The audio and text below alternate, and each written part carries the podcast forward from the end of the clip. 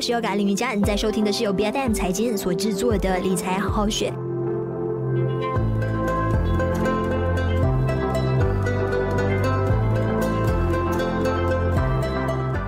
今年以来呢，其实加密市场哦，不断的有丑闻接踵而来，那也看到有好多不同的交易平台啊，都开始接连破产倒闭了。那当 FTX 这一家交易所跌落神坛之后呢，其实也好几次我们在节目上有提到说，千万不要小看这一起事件的这个多米诺骨牌的效应。当市场的信心崩溃，而且流动性的危机爆发之后呢，为了要填补这个资金的缺口，无论是机构或者是散户呢，或许。也也会将啊、投放在其他类型资产或者是平台的资金给撤出来，让到本来不该报的也都报了。那果不其然呢，不到一个月的时间，我们看到说这个全球最大的加密货币贷款机构之一 BlockFi 呢，也在不久前刚宣布破产了。那这种迅速蔓延式的一个危机扩散呢，相信不会那么快的结束的。那今天我们的节目呢，我们就请到一位全职的交易员，eSmart Academy 的创办人卡用洪绍廷来到我们节目上。你好。啊，你好。是，其实今年以来呢，币圈有这么多的一个恶意做空，还有挤兑的一个现象哦。在你看来，这一个呃现象是不是真的非常的不健康？你还会鼓励说投资者应该要去参与，然后多放眼未来吗？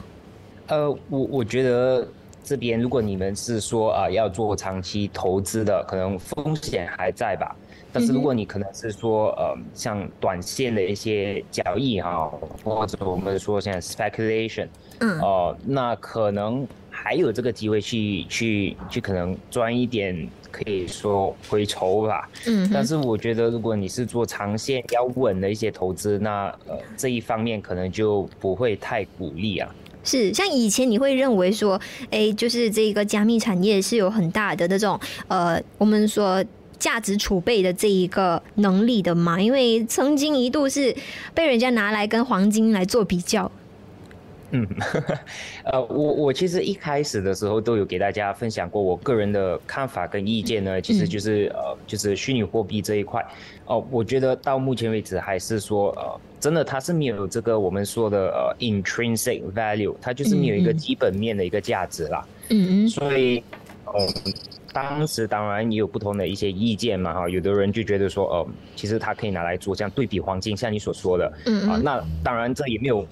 也没有人会完全知道到底它是怎么的，但是我个人的看法一路来就是说，呃，虚拟货币这一块，嗯，呃，目前为止到今天其实都是拿来可以说是做 speculation，它完全是一个 intrinsic，嗯哼，基本面的一个价值啦。是，所以投资者是不是更应该将这样子的一个啊产业当做是好像一个资金盘，甚至是一个骗局这样子来看待这样这样也不能说 不能说它是一个骗局吧，嗯，可以说就是呃拿来炒吧，就像嗯、呃、最近其实这两年很红的也是有关呃这个可能虚拟货币这一块 blockchain 这一块就是 NFT。那其实这边也是拿来炒啦，其实到最后真正的这个价值，呃，嗯，也也没有说谁来定哦，所以跟黄金其实不同，因为黄金本身跟中央银行他们是有直接的一些关系啦，所以他们的价值会来的比较稳。嗯，是。那同时呢，如果说呃要去抓一个短线的波段的机会的话呢，其实数字货币的一个价格走势，一般你是通过什么样的方式来分析跟判断的？嗯，虚拟货币这一块呢，或者 blockchain 的这个这个分析方式呢，我觉得，因为它到目前为止，其实说真的也没有什么基本面的一个去理去去分析吧，所以很多时候交易员或者可能说中期的一些投资怎么去看待，怎么去分析，我个人就觉得说，其实技术图表方面就是去分析它的这个价格的波动哈，呃，其实是会。最有效的一个方式去做一些可能比较短线跟中期的一些交易跟投资。是是，那我们都知道说 FTX 破产的这一个事情呢是非常非常轰动的。当时的挤兑潮爆发以来呢，就有好多的用户是没有办法提款的。那这个也让到很多投资者对于这个数字产业的信心呢严重大崩溃。其实你认为投资者在接下来应该要如何规避这样子的风险？就是避避开说，哎，钱存入了平台之后啊、又遇到这样子的一个情况。哎，这这其实嗯，可以可以。难听来说哈，呃，其实是没有办法去避免的哈，因为呃，FTX 本身它也不是一个小平台，它是当全球第二大，没有倒闭之前，对，是全球可能可以说是数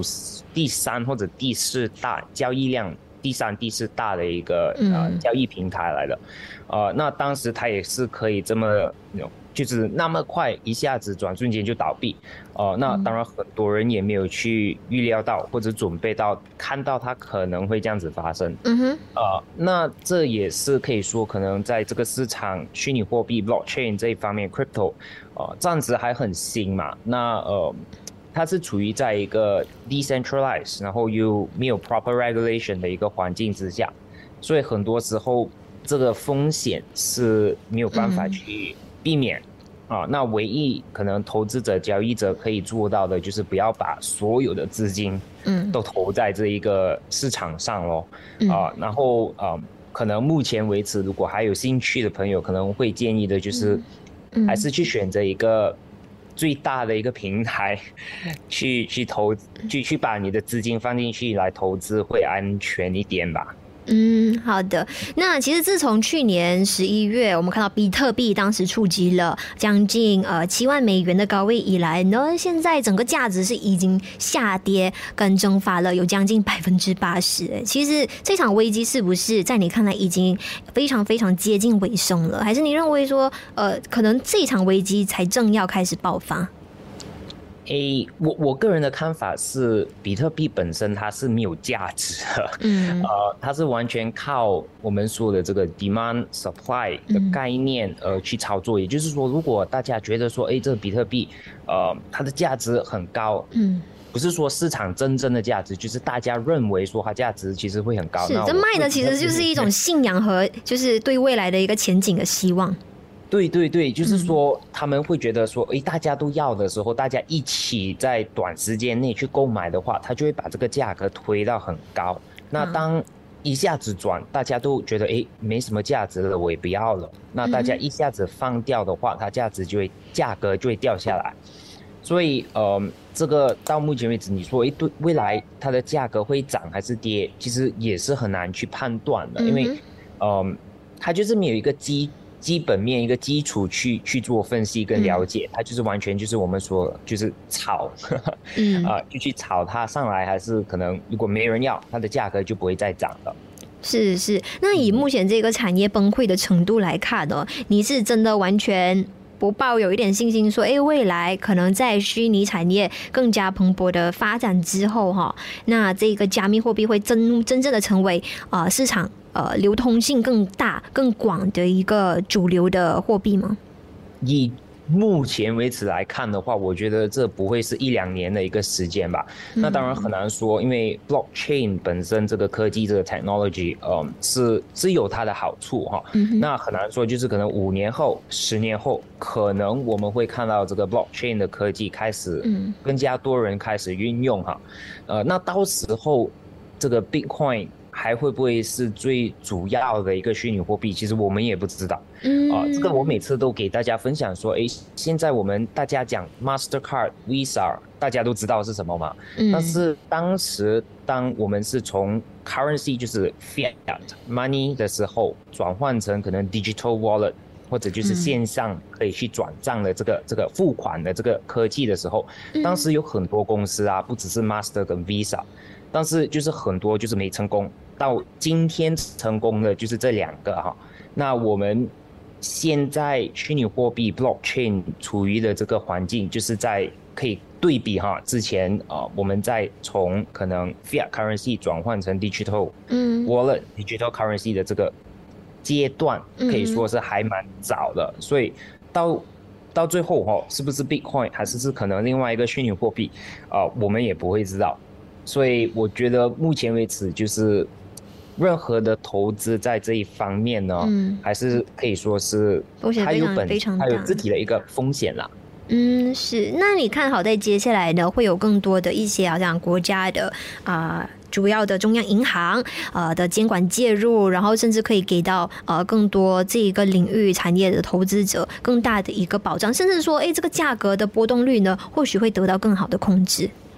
嗯。这个就是很矛盾的一个一个一，它是处于在一个很矛盾的阶段，因为首先 crypto blockchain 本身它主要的一个概念就是 decentralized，它就是不要被控制的嘛。嗯、那呃，就是在这种环境之下，还有自己的一些风险。那呃，大家又要安全，又要被 regulated，那它就很矛盾啊。所以到最后，我我也我也很难说到底呃，这个中央银行会怎么去控制呢？还是会怎么踏入这个这个市场？啊、目前为止，说真的啊、也没人真正可以预料到了到底未来会怎么。其实真的说起来，非常非常的讽刺，因为呃，其实。才在刚刚好一年之前的，其实大家还是非常期待，所以二零二二会成为这个什么元宇宙蓬勃发展的一个大元年啊，炒币暴富的这一个 啊这一个理想啊是可以实现的，但是。呃，一年后的今天，我们走到了二零二二年的十二月呢，可以明显看得出，就是大家心理上的一个预期呢，真的是变得有有有非常非常大的一个一个落差了。那我们也希望说，就是大家可以更加谨慎的去看待接下来呃加密货币的一个产业的发展跟接下来的一个价格的走势。那如果说真的是把它当做是一种信仰这样子在追捧的话呢，也一定要记住说，就是千万不能够将啊、这个。嗯，所有的鸡蛋放在同一个篮子里头，记得分散风险才是投资的一个呃重中之重。那今天我们非常感谢 eSmart Academy 的创办人，同时也是一名全职的交易员，啊、呃，洪少廷来到我们的节目上做客，非常感谢你。好，谢谢。理财好好学，每周四更新最新 Podcast 节目，关注 BFM 财经脸书专业，就能获得更多相关的节目资讯。我是 Yoga 林瑜伽，我们下一期再见。